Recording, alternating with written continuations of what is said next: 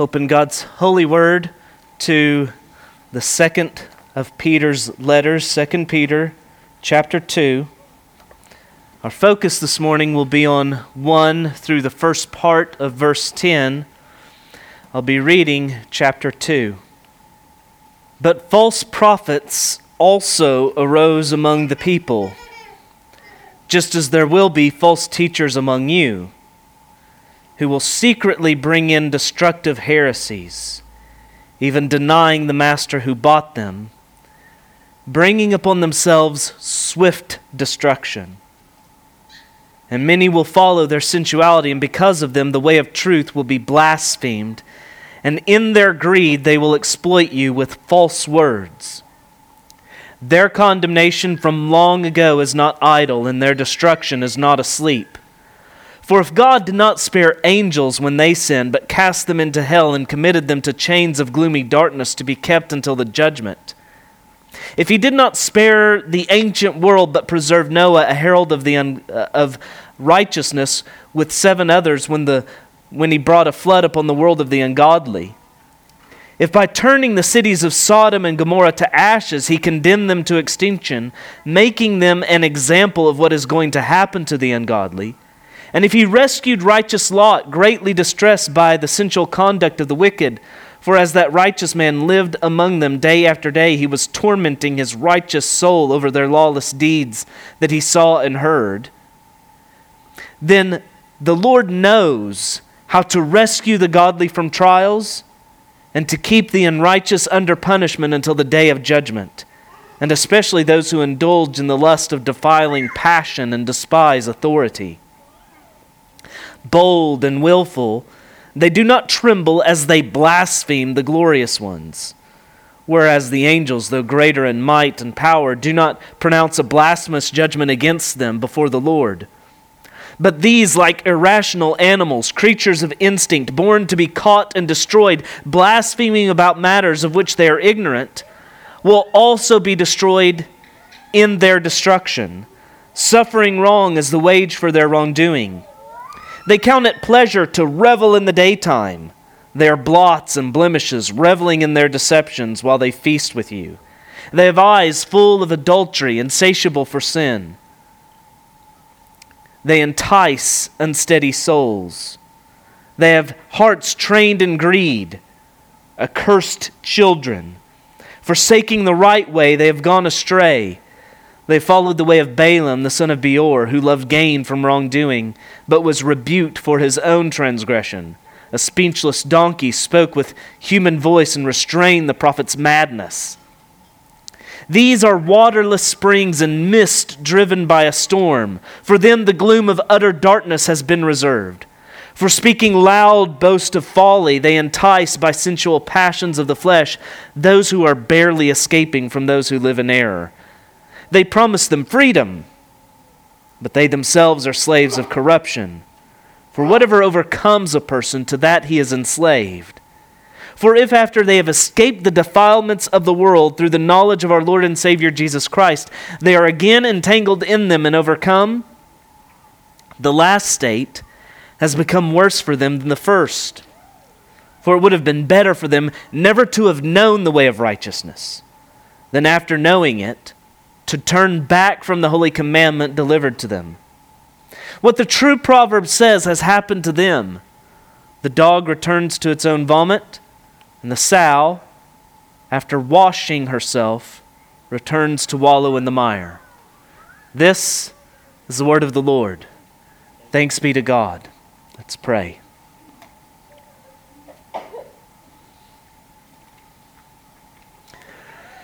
Father,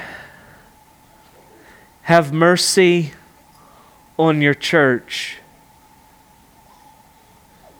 And what has been tolerated within.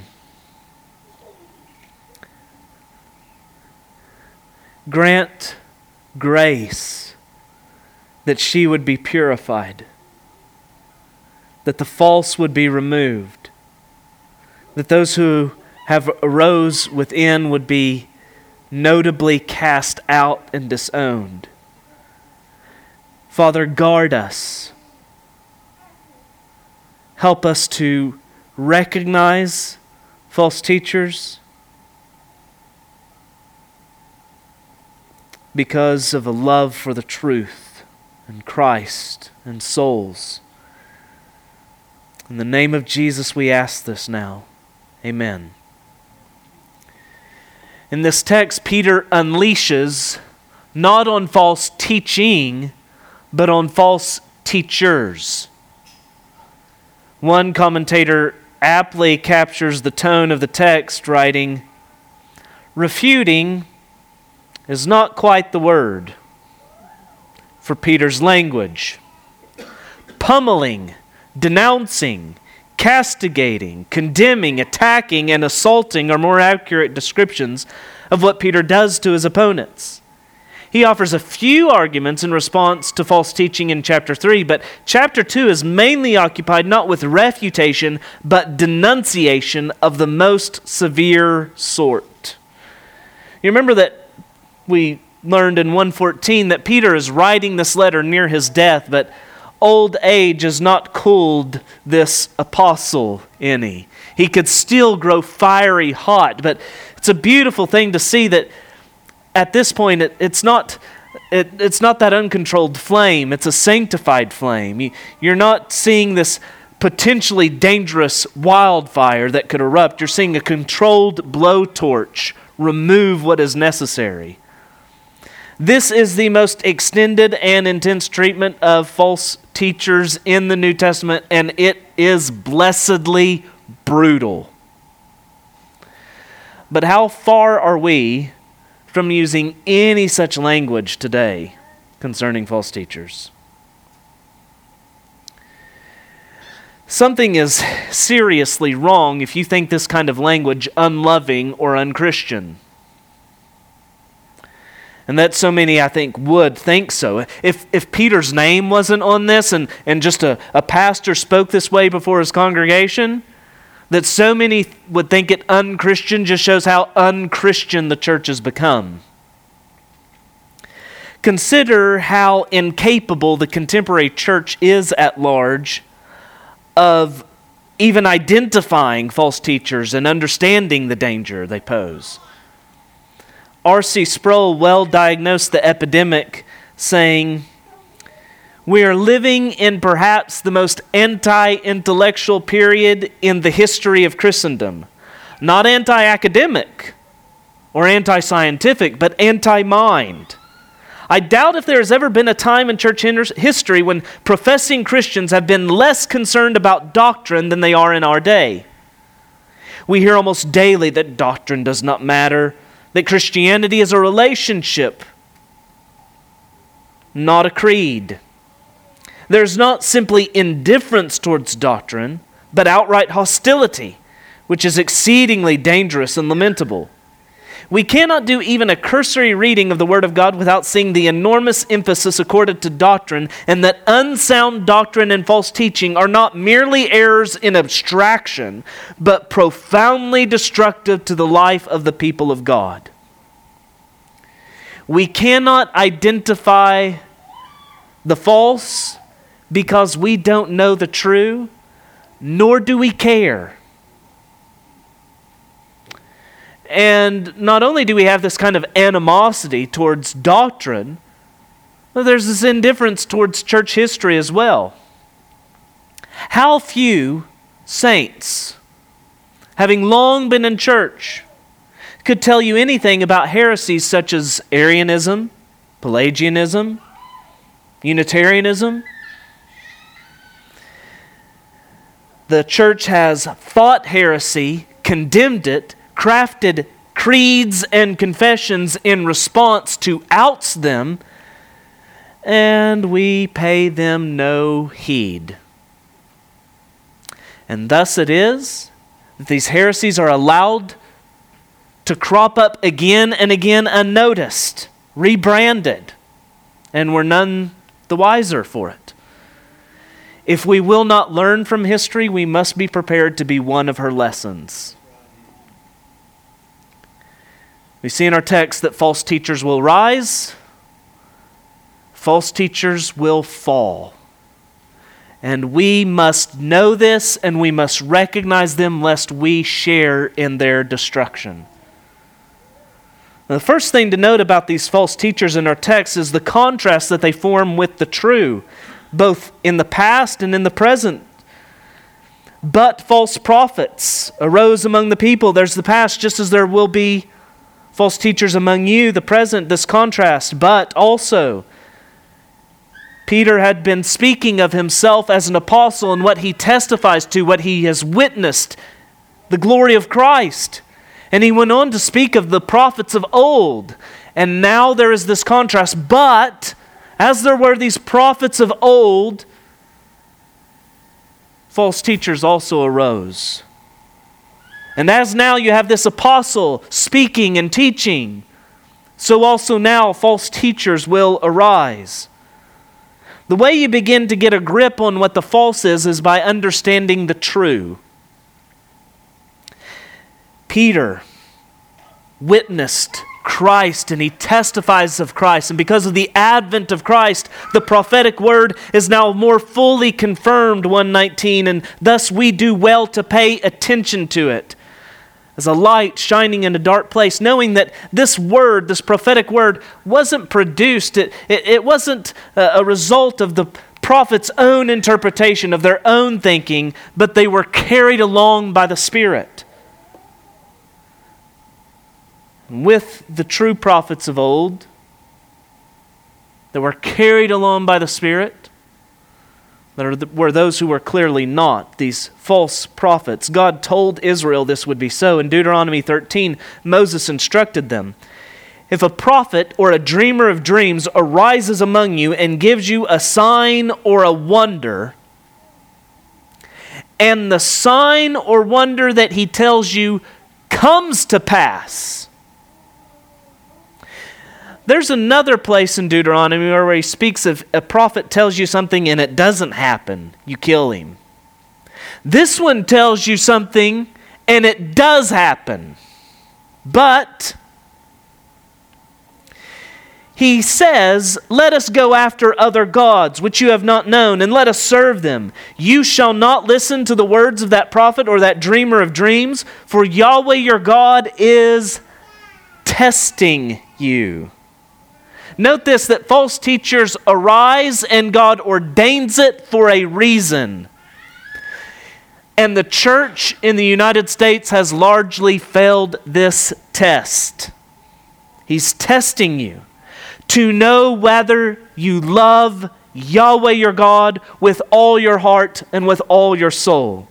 You shall walk after Yahweh your God and fear him and keep his commandments and obey his voice, and you shall serve him and hold fast to him. But that prophet or that dreamer of dreams shall be put to death because he has taught rebellion against Yahweh your God, who brought you out of the land of Egypt and redeemed you out of the house of slavery, to make you leave the way in which Yahweh your God commanded you to walk so you shall purge the evil from your midst. Now, God did not put this in his law just because he thought it a theoretical possibility. He is Lord, and he does this to test. Further, Satan always has his counterfeits. He not only sows tares among the wheat, he sows wolves among the shepherds. Speaking in reference to counterfeit experiences as they arose during the Great Awakening, Jonathan Edwards wrote It may be observed that the more excellent a thing is, the more will be the counterfeits of it. Thus, there are many more counterfeits of silver and gold than of iron and copper. There are many false diamonds and rubies, but who goes about to counterfeit common stones? There are these counterfeits, but whereas these true prophets spoke as they were carried along by the Spirit, Ezekiel tells us that the false prophets, they do give their own interpretation.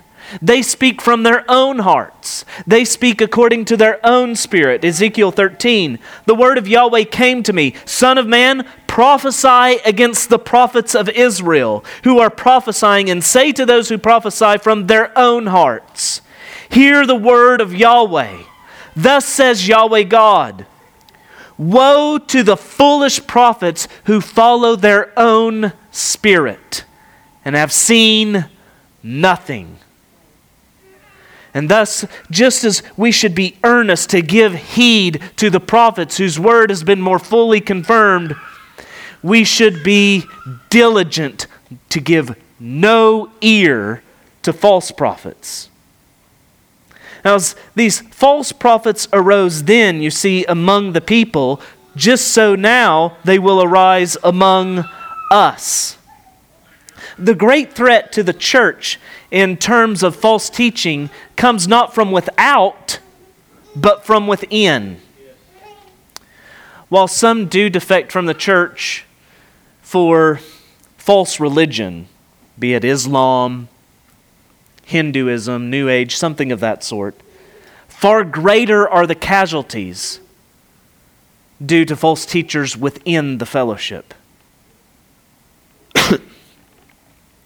Arius, who denied the deity of Christ, was homegrown by the church. Pelagius, who denied the depravity of man and thus the graciousness of salvation and the necessity of Christ, arose from within the church. Charles Finney, the celebrated revivalist, who I am astonished so often at evangelicals that will sing his praise because he was successful.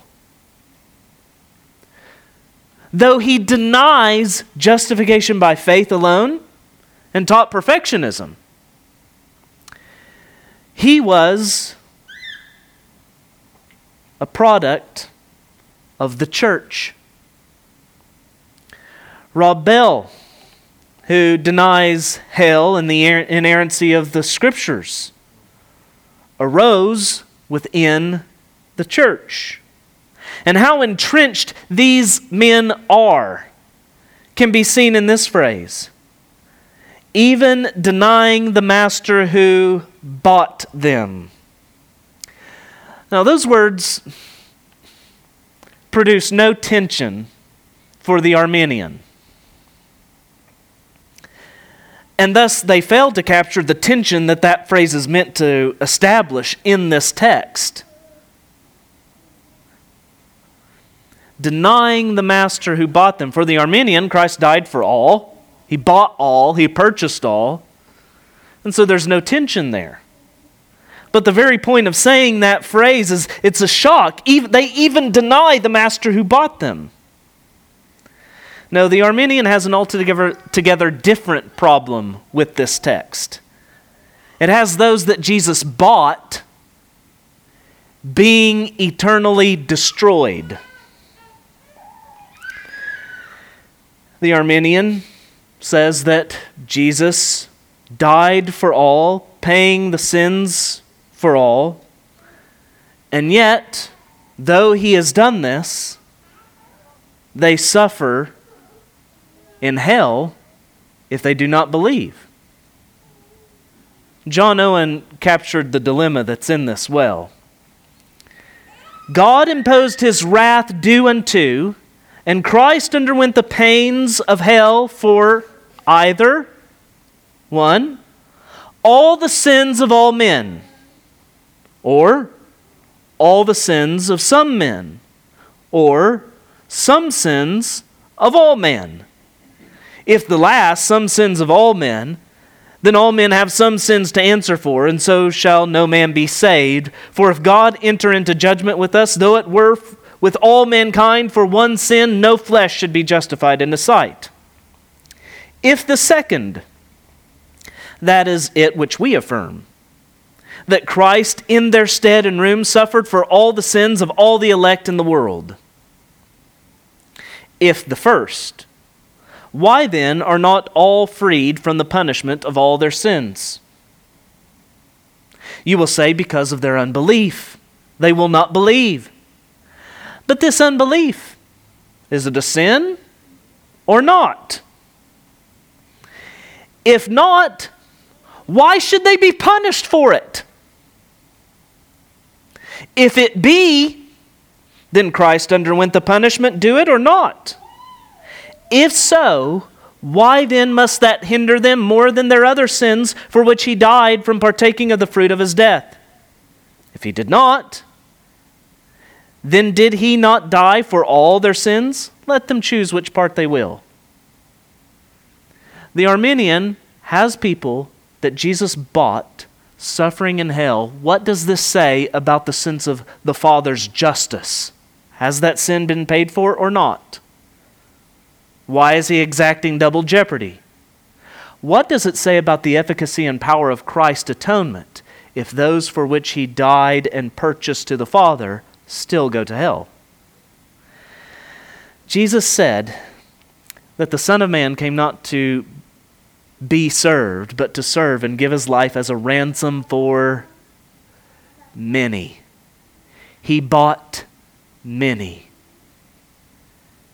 He purchased those given to him by the Father. Jesus died to redeem his church, the elect. But then we come, now you're seeing the tension, are you not? How do these false teachers deny the master who bought them? Well, one counterintuitive way to deal with Bible difficulties is to look for another. Look for another of the same sort and see if you get any help there. This is not the only place we find such language in the scripture. We go to Hebrews chapter 10 and verse 26 through 30 and we read, If we go on sinning deliberately, this is language that's being brought in from the Old Testament. It means sin with a high hand. This is a kind of rejection of covenant altogether. It's a casting aside of God's covenant law that He gave His people. It's rejecting that in total. If we go on sinning deliberately after receiving the knowledge of the truth, there no longer remains a sacrifice for sins, but a fearful expectation of judgment and a fury of fire that will consume the adversaries. Anyone who has set aside the law of Moses dies without mercy on the evidence of two or three witnesses. How much worse punishment do you think will be deserved by the one who has trampled underfoot the Son of God and has profaned the blood of the covenant by which he was sanctified and has outraged the Spirit of grace? For we know him who said, Vengeance is mine, I will repay, and the Lord will judge his people. Make no mistake about it. The most severe and intense judgment of God will fall within what is the visible church. Here you have someone who has profaned the blood of the covenant by which he was sanctified. Now, how do we solve these texts? And I think there are many points we could go to to see the answer to this. But one that really strikes me is this phrase that we might be prone to skip over in the Hebrews passage. Anyone who has set aside the law of Moses dies without mercy on the evidence of two or three witnesses.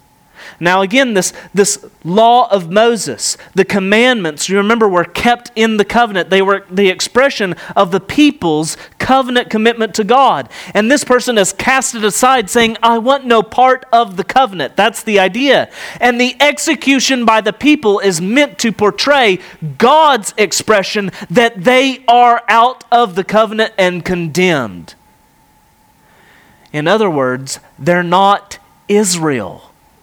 You remember Paul said that not all who are descended from Israel belong to Israel?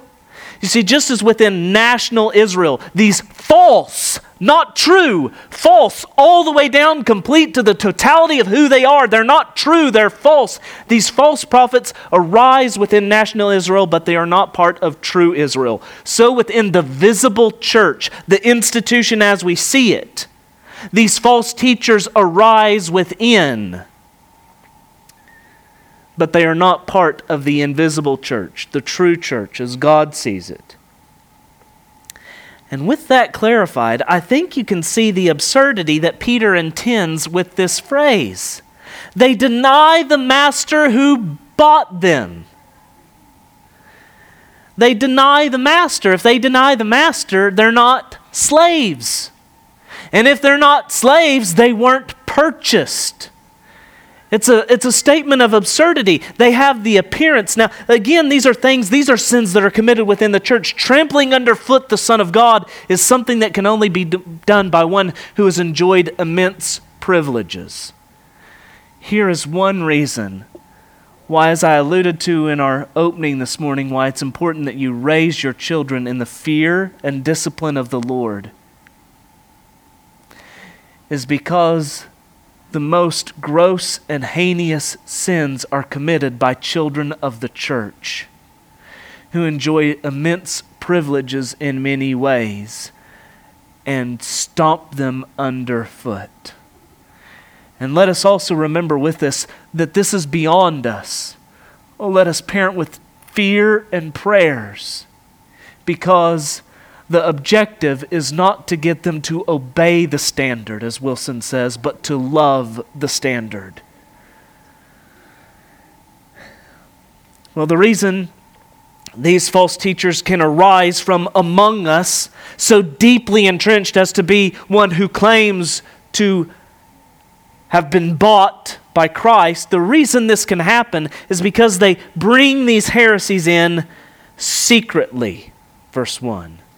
False teachers are taught to slither by their true master. Speaking likewise, Paul informed the Corinthians such men are false apostles, deceitful workmen, disguising themselves as apostles of Christ. And no wonder, for even Satan himself disguises himself as an angel of light. So it is no surprise if his servants also disguise themselves as servants of righteousness. Their end will correspond to their deeds. Like their master, they ask crafty questions as a segue to their heresies. For example, consider that in 2005, whenever Rob Bell was still pastoring a church and his Nooma videos were enjoying widespread popularity, in evangelical and orthodox churches. He could even, in his popular book, Velvet Elvis, argue that doctrines should be more like springs on a trampoline than bricks in a wall.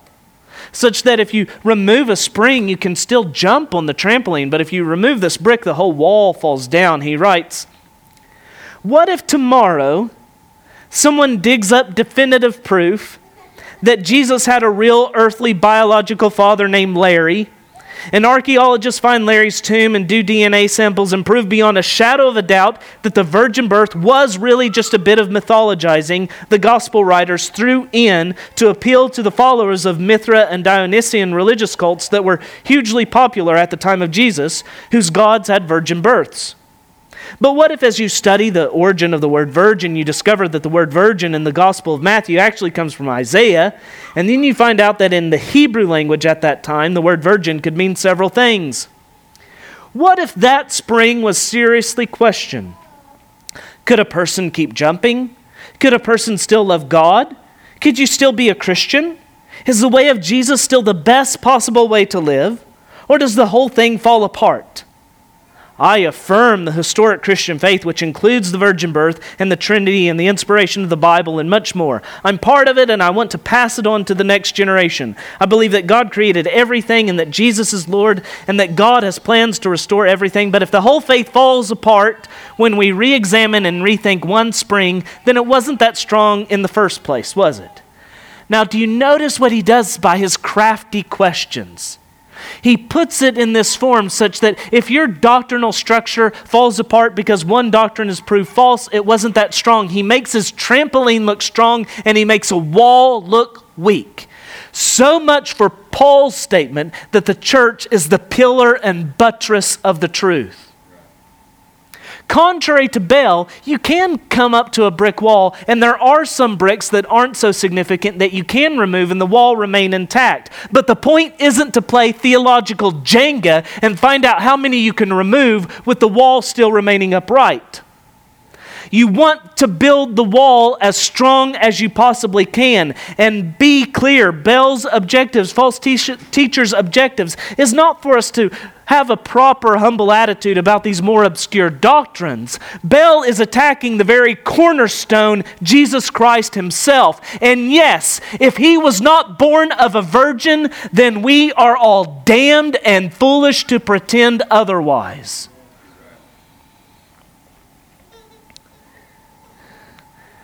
False teachers secretly smuggle in weapons of mass destruction. These are destructive heresies, and we're told that many follow their sensuality. Heretics have been and are extremely successful. Popularity does not authenticate. Majority vote means nothing here. Democracy does not determine doctrine. T.D. Jakes is from a oneness Pentecostal background. He denies the Trinity, teaching modalism. That it's not that we have three persons in one God, this mystery, but that these are like three different hats that one person wears. And yet, the potter's house where he labors attracts some 16,000 souls every weekend. Joyce Meyer brought in 95 million a year, according to Christianity Today, brings in that, this was in 2004, brings in 95 million a year for her television ministry. That's just the television ministry. And yet, despite being disqualified, according to 1 Timothy 3, just on the most quick observation of what that text says, despite that and her theology having more in common with pagan New Thought ideology than with the Bible, this is so. Jesus Culture is a popular band whose songs are prevalent in many churches. And few realize that they're based out of Redding, California, Bethel Church, which is the seedbed for the most bizarre of charismatic practices I have ever read of. For instance, gold dust and feathers, angel feathers. I'm guessing from the dark atmosphere that the angels don't know how to make their way out unscathed and thus lose some feathers trying to get out. But gold dust and feathers are said to fall, conveying healing and fresh revelation. Now, if you think that man is basically good, this will surprise you. It will come as a shock. But if you understand that we are depraved and wicked in Adam, this doesn't shock because you recognize that their sensuality, many follow their sensuality. Their sensuality is our sensuality, save for the grace of God. 2 Timothy 4 3 through 4 tells us the time is coming when people will not endure sound teaching, but having itching ears, they will accumulate for themselves teachers to suit their own passions. And they will turn away from listening to the truth and wander off into myths. There are no completely innocent victims of false teachers. When we sin, we sin. So it's no shock that such false teachers have mass followings. Because of them, verse 2, the way of truth is blasphemed. Is this saying that they blaspheme or that they cause others to blaspheme? Is it saying something like, whenever the world looks at Creflo Dollar or Kenneth Copeland, and they do so with clearer eyes than many in the church, and they ridicule, they mock, they belittle Christianity as a result of seeing their wickedness. That they blaspheme? Let's be clear. Any ridicule of Copeland or Dollar, most all of it would be rightly deserved. And whenever they ridicule their religion, it's not Christianity that's being blasphemed, it's something blasphemous that's being ridiculed. So I think that the answer is both. These false teachers both blaspheme and they cause those who follow them, not those who are looking from the outside in, but those who are going along in tow, cause them to blaspheme. In verse 10, Peter says that they blaspheme the glorious ones, the saints. Verse 12, he tells us that they blaspheme about matters of which they are ignorant. And next, Peter tells you a central motive that all false teachers have. I think this is true across the board. Why else would they do it? What is their real motive? Verse 3 In their greed, they will exploit you with false words. It is not a, the apostles who cleverly devise myths. It's these false teachers who have false words, and they're false all the way down. They want to exploit. They're false not only in regards to the validity of their claims, but also as to their motives.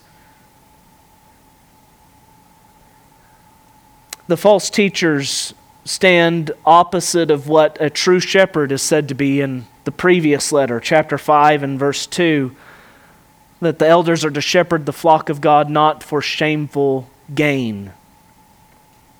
Their intent is not to feed, but to fleece. The false teachers will say what you want to get what they want. Instead of the truth freely offered, they peddle in lies for hire. And so we see the rise of false teachers. They arise from within the church. They rise in popularity, they rise in wealth. But be assured, however high they rise, their fall will be much further and harder. You cannot teach destructive heresies without destroying yourself. Verse 1 they bring upon themselves swift destruction. Heresy is a dirty bomb that one cannot handle without suffering the most severe radiation sickness themselves. The bomb of heresy might spread wide in its effects, but there is no doubt that the most destructive capacity of that bomb falls upon the false teacher themselves. Remember, James told us that teachers will be judged with greater strictness. The sharpness of Peter's language here indicates that very strictness. Now, you may agree, their destruction, I believe, is sure. And I believe it's sure to be great. But swift? And then picking up this theme in verse 3, Peter personifies their judgment, saying, It is not idle, it is not asleep. And then he gives three examples to explain this. The first in verse 4 concerns angels. I don't believe this a reference to all demons in particular uh, in, in general. Not all demons in general. I think this was referring to a specific sinning by specific angels and a specific judgment. I think these are the same spirits in prison that we mentioned in 1 Peter chapter, five, uh, chapter 3, 19 through 20. These, these spirits that are in prison because they formerly did not obey in the time of Noah. Jude Jude 6 and 7 mentions the angels who did not stay within their own position of authority, but left their proper dwelling, he has kept in eternal chains under gloomy darkness until the judgment of the great day. I think these are the same demons, imprisoned, kept, reserved. they they've been judged with a judgment, preserving them for a greater judgment. So you have these angels during the time of Noah that didn't keep their first estate. They didn't stay within their position of authority. They left their proper dwelling. They were disobedient and they were confined to chains. And I only find one passage throughout the whole uh, Noahic account that gives any clue as to what this might include. It's vague, but it's the only help we have. Genesis 6 4. The Nephilim were on the earth in those days, and also afterward, when the sons of God came into the daughters of man, sons of God being used in other instances to refer to angels, and they bore children to them. These were the mighty men who were of old, the men of renown.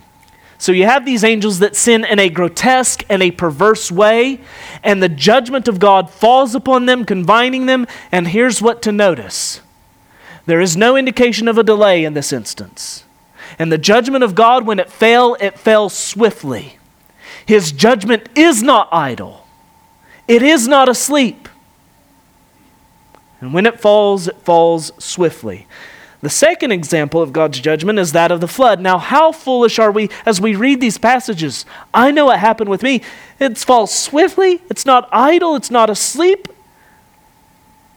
How foolish of us to stumble at phrases like that when God has already judged the entire world once over. The condemnation and destruction of the wicked is not idle, and how quickly it falls when it falls. The wrath of God may be long in coming, but it is short in execution. But this time, Peter also unfolds how, in the midst of judgment, we also see salvation, the preservation of the righteous, Noah and his family. Salvation and judgment always go hand in hand. Whenever God pronounced the promise of our salvation and deliverance, it was in the judgment of the serpent. Whenever he delivers his people out of Egypt, it's by judgment falling upon them, on the Egyptians. Again and again throughout Israel's history, how often does their salvation come by the judgment of God's enemies? And whenever the critical and climactic act of our salvation occurred, it was because Christ was judged in our stead. And when we enter into the fullness of our salvation, it will be because his judgment falls upon the wicked. The third example is that of turning the cities of Sodom and Gomorrah to ash, verse 6. And by doing so, we're told that he made an example of the fate of the wicked. And again, see how swift the judgment of God. Cities that were centuries in the building were minutes in being destroyed. And as with Noah, we have another example of God saving his people in the midst of this judgment. But this time, the example, it, it troubles us a bit.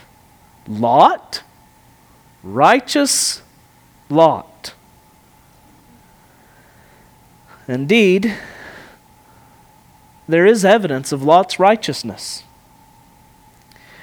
Whenever those two angelic visitors who were to destroy the city came into the town, Lot expressed hospitality to them. He went after them in a sort. You get the sense of a, a, soul that's hungry for righteousness and, and just the way he lurches after them and implores them to come into his home. But then you realize that it was just as much for the reason of fear, of the behavior of the men of Sodom that he does this. At night, they come and they demand the two men, and the, the context makes it clear that their intentions are perverse and wicked. And Lot we're told, begged them not to behave so wickedly.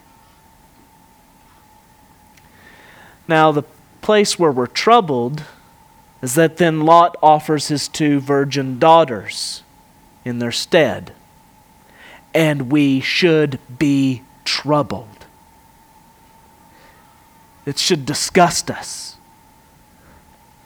But show me a saint in the scripture that it does not unfold and elaborate on them at any length, that you are not abhorred at at some point in their journey.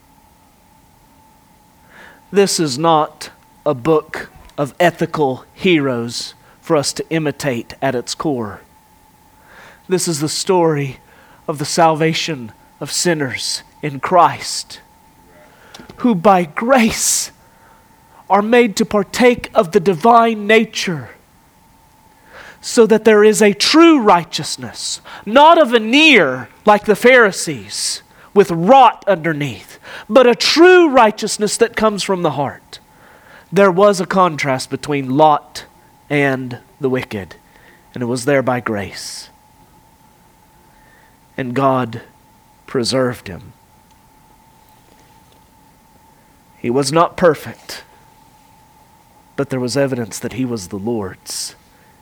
He was not like the wicked. And from these examples, Peter draws two conclusions. Verse 10.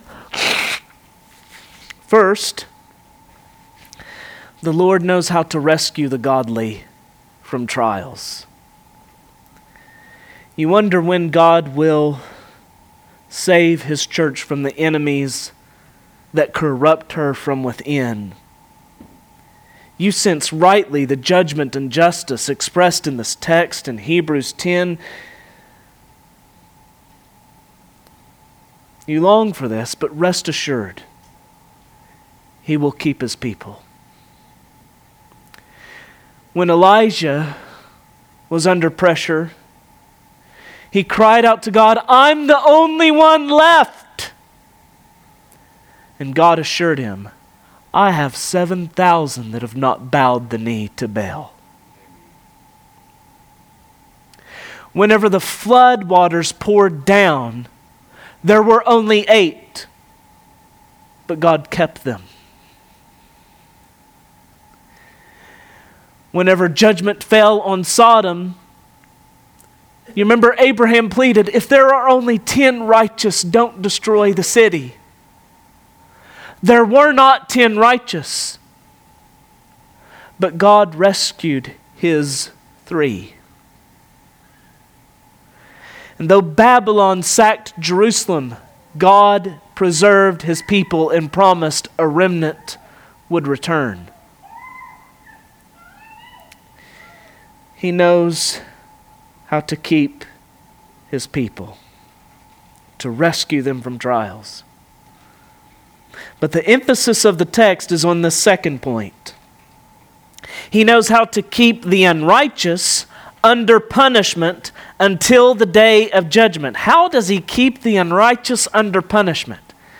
We could develop this along several lines. We could speak of common grace. We could speak of, of the role of government and restraining. We could speak of the salt and light effects of the church. We could speak of the passive wrath of God. But the point of our text, the, the place where it puts the emphasis, is on these recurring judgments that come throughout history.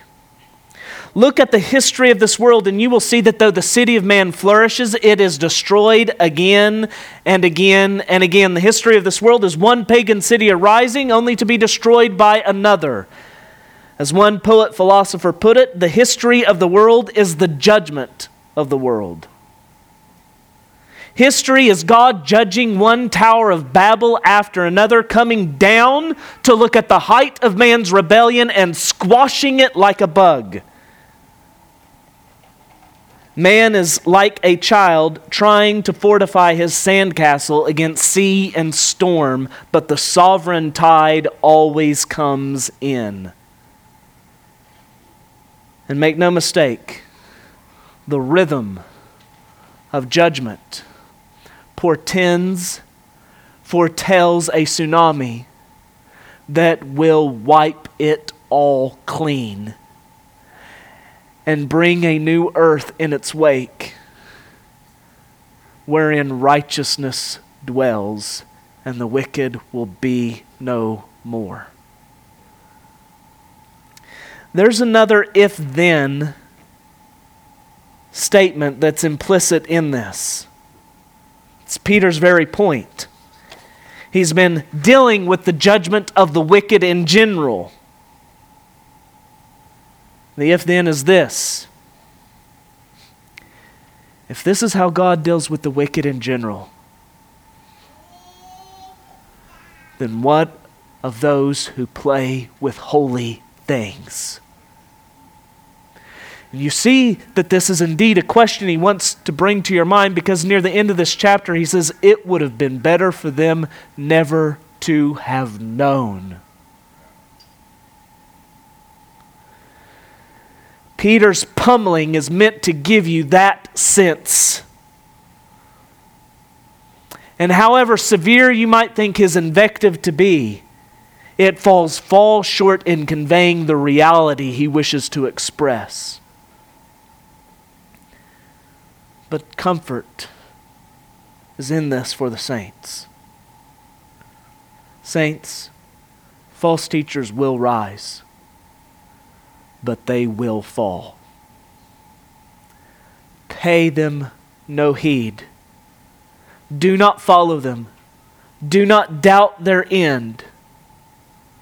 They bring upon themselves swift destruction. Their condemnation is not asleep. Their destruction is not idle. In the end, the tares will be gathered with the wheat, but they will be separated and they will be cast into the fire. Let's pray. Holy Father,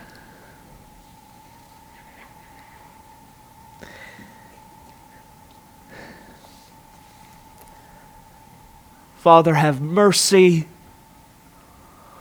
on your church, and may the false be purged from among us. And may we be the bulwark and pillar of the truth by your grace that you intend for us to be.